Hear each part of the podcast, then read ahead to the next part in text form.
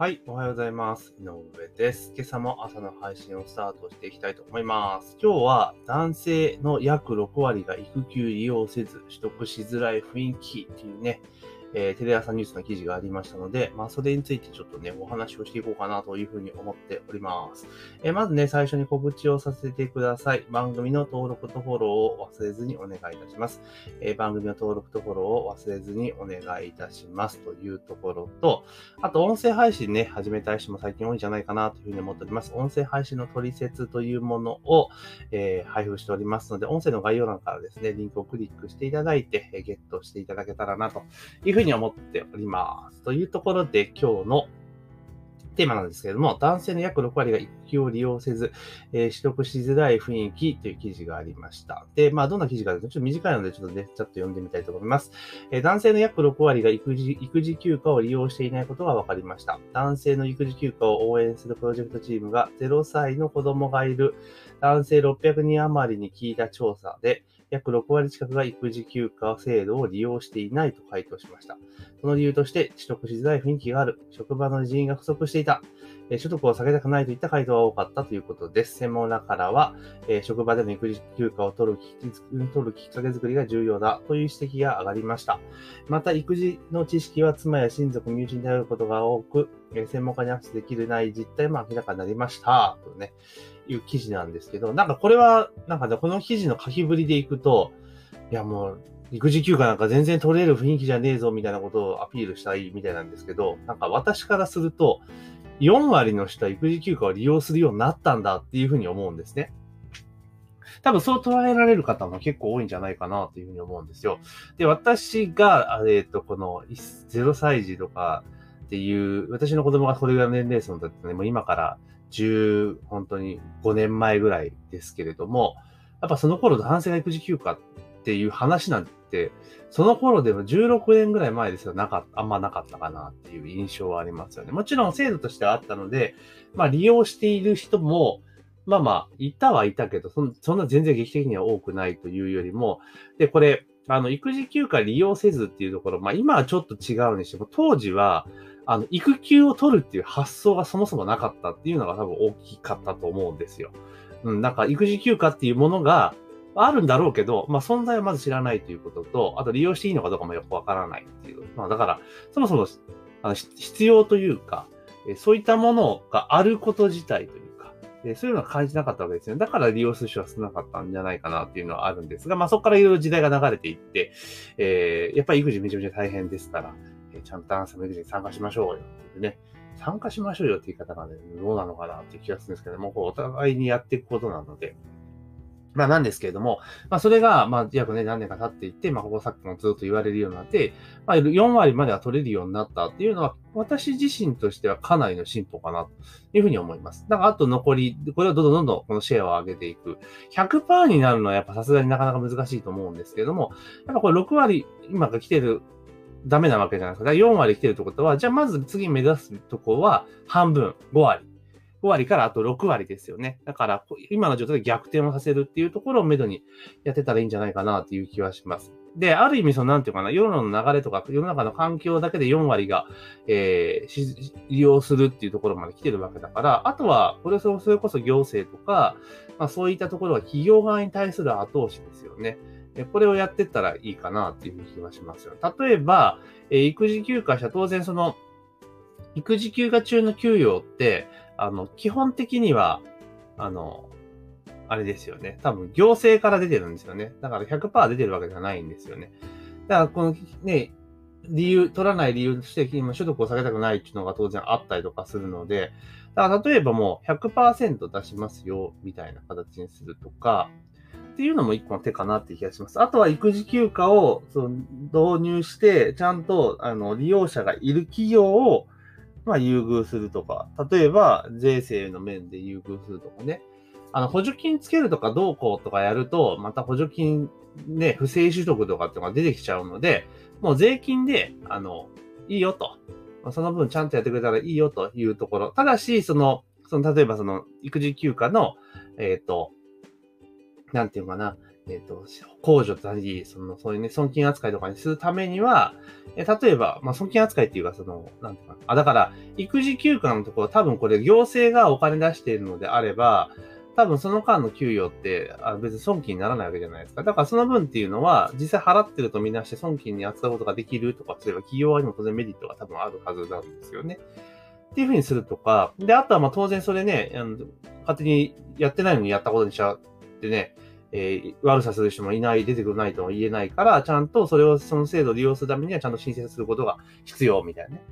感じにしていけばだいぶ変わってくるんじゃないかなっていうふうに思いますよね。うん。だから企業側にこれをどんどんどんどん導入していく、あの、メリットっていうところをもうちょっともっと受け打ち出していった方がいいと思うんですよ。うん。で、例えばそうなってきたときに、この人員が不足していたとかね、人が手が足りないから、あの、なんていうかな、えっと、取りづらいよね、なんていう雰囲気も当然あると思うんですよ。だからそういうとこ改善するための施策に関してもなんか、えー、免除するとかね、えー、補助するとか、いうようなことをやっていくってこともしていいんじゃないかなと思ったりはするんですけどね。だから例えば学校の先生とかだと、あの産休すると先生がこう、じむじむこう産休の後に、産休に入る先生をこう、代代理するような先生がいるじゃないか。だからこういうのってビジネスモデルにならんのかなっていう気はするんですけどね。まあもちろん職種によってはね、その、なんていうのかな、あの、あれじゃないですか。あれじゃないですかって言うかおかしいんだけれども、できないこともあるし、ね、まあ、外に情報が漏れちゃうのもやばいことも結構あったりするの難しいと思うんですけども、なんかそういう、例えばなんか、えー、作業とかね、そういう業務系、簡単な業務系であれば、そういうなんか代行するような、まあ、業務っていう、そういう仕事とかっていうのもあってもいいし、それこそ社内に、その、だってある程度ね、規模があるようなところであれば、まあ、何がしかこの採用活動をする、あ、採用じゃねえや、あの、産休とか育休とか出てくるわけじゃないですか。で、そうなってきたときに、じゃあそこをちゃんと埋めるようなシステムを社内で作らせるって、作ってもらうっていうのをやると。だからその育休とか産休に入ったときに、ちゃんと社内で人が順繰りやりくりできるっていうような仕組みっていうのを、例えばやるとかね。例えば何人以上の企業は何人か置かなければいけない。置くことを推奨するみたいな。置かなければいけないのはちょっと大変だと思うんで、置くことを推奨するというところと、で、例えばその、そういった、その、なんだ、育休代代打担当みたいな感じのことを何人かちゃんと規定人数置いていれば、そこの人件費の、例えば、えっ、ー、と、かける2とかね、2倍分、そう、損金にこう、参入ありですよ、みたいな感じにしてったら、だいぶ変わると思うんですよね。だから今の、あの、結局まあ、その人が、取りづらい雰囲気があるとか、そういうところっていうのは、僕はある意味力技で行くしかないと思うんですよ。だから、例えば、その経営者に対してプレッシャーをかけていけ、いって、その雰囲気、取りづらい雰囲気を使っている部署に対する、そこの管理者に対して、徹底的に教育をしていって、えっと、取得しづらい雰囲気とか作ったらお前ダメだぞ、みたいな感じにしていけばなんとかなると思うんですよね。ただ、企業がそこまでやって、えー、やろうと思わせるために、やっぱ企業側に対する、まあ、人参の部分ですよね。まあ、飴の部分が絶対必要だと思うので、まあ、そういった制度設計をうまくしていけば、で、今現状4割まで取れるようになってるわけだから、6割ぐらいまでいけるんじゃないかなっていうふうに思ってます。まあ、あとはその、それぞれ、なんていうかな、いくつはちゃんと分担してやりましょうよっていう空気がすごくありますし、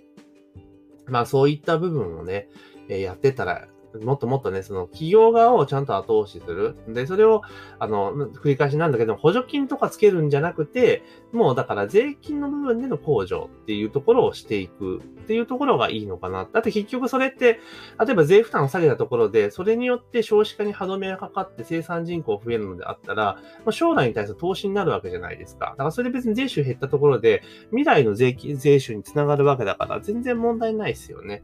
うん。だからそういった視点でですね、もっと子育て、育児っていうところを、まあしっかりと、あの、制度化していったりとか、企業側にメリットを置くようなことをしていく必要があるかなっていうふうに思ってます。で、あとこの育児とか、そういうところの一番の問題って、その当事者たちが、あれなんですよ。何年かしたら終わっちゃうんですよね。うちもそうだったんですけど、あの、要はちっちゃい時、本当にちっちゃい時と、あとまあ、小中、小中とかなんて、あとは高校、大学っていう、まあ、フェーズに分かれてると思うんだけれども、一番ちっちゃいって一番育児大変なわけですよね。で、それってでも、4年5年してしまってばね、まあ2人とかいたらまあ10年ぐらいじゃないですか。そしたらもう終わっちゃうんですよ。うん。で、終わっちゃうと、あ、一段落ついたよねって言って、その過程の中では解決しちゃうわけですよね。うん。まあまあ、解決しきらずにね、問題になることもあるけれども、まあ、人乗り切っちゃえば、もう終わっちゃうんですよ。だから、あんまりこう、わーわー言っても、その当事者にしか刺さらないっていうデメリットはやっぱりあるわけなんですよね。だからこういった部分も、まあ、ちゃんと、あの、なんとかな、啓発的なことをやっていくみたいなこと、なんかいろいろ仕組みを作ったりとか、まあそういうのをちゃんとね、やっていったらいいんじゃないかなというふうに思います。だこういうのだから、なんだろう、メディアとかがある意味世論誘導じゃないけれども、育児をしっかりやることがすごいいいことですよ、みたいな、そういうようなことを、まあなんか、印象操作じゃないけれども、そプラスの意味で印象操作とかね、使ってほしいなと思います。メディアはそういうことや、そういうんだったら悪くないんじゃないかなと個人的には思ったりするんですけどね。はい。というところで今日はですね、えー、男性の約6割が育休利用せず取得しづらい雰囲気というね、記事がありましたので、いや、4割も取れるようになったんだっていう驚きと、じゃあこれ今後どうやって増やしていくべきなのかっていうところをですね、私なりの考えをお話しさせていただきました。ぜひね、番組の登録とフォローをね、忘れずにお願いいたしますというところと、あと音声配信の取説というマニュアル配っておりますので、音声配信始めたいぞという方はぜひね、ゲットしていただけたらなと、音声の概要欄にリンクありますので、えー、そちらからゲットしていただけたらなというふうに思っております。というところで本日の朝の配信は以上とさせていただきます。今日も一日頑張っていきましょう。